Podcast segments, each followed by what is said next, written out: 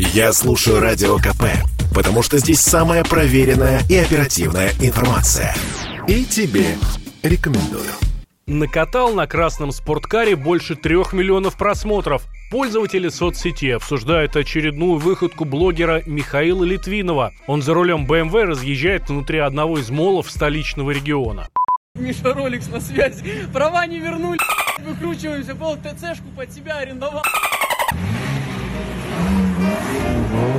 Уходит в управляемый занос, сбивает наряженную новогоднюю елку, не спеша проезжает мимо манекенов с одеждой. Охранник магазина не реагирует на покатушки, но услужливо помогает сориентироваться внутри помещений.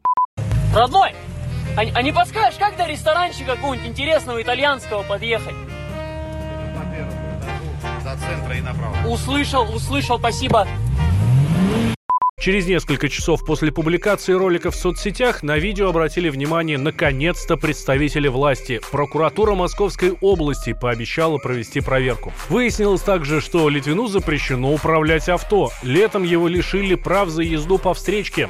Тут, казалось бы, должно начинаться самое интересное, но, как выясняется позже, ролик с покатушками по торговому центру постановочный.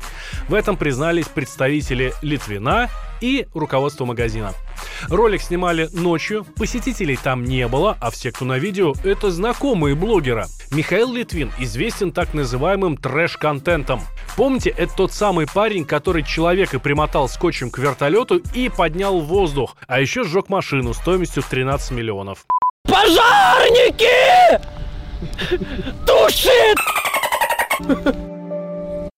Год назад блогер был в десятке самых просматриваемых в России. Совокупно на разных площадках на него подписано больше 20 миллионов пользователей. Теперь, после поездки на авто, их наверняка станет еще больше. Я предпочитаю правду, а не слухи. Поэтому я слушаю Радио КП.